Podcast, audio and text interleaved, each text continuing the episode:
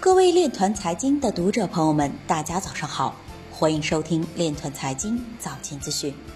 今天是二零二一年六月二十三日，星期三，农历辛丑年五月十四。首先，让我们聚焦今日财经。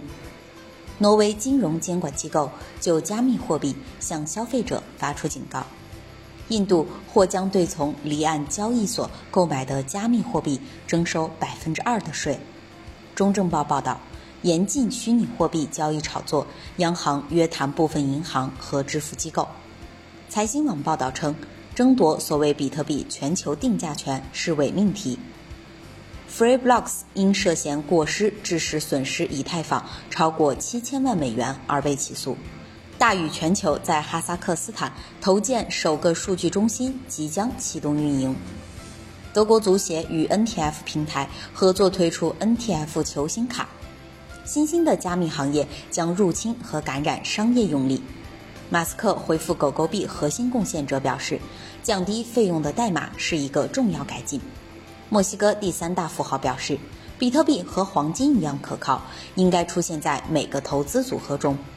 今日财经就到这里，下面我们来聊一聊关于区块链的那些事儿。据官方消息，最高人民法院、最高人民检察院和公安部今日发布《最高人民法院、最高人民检察院、公安部关于办理电信网络诈骗等刑事案件适用法律若干问题的意见二》，表示。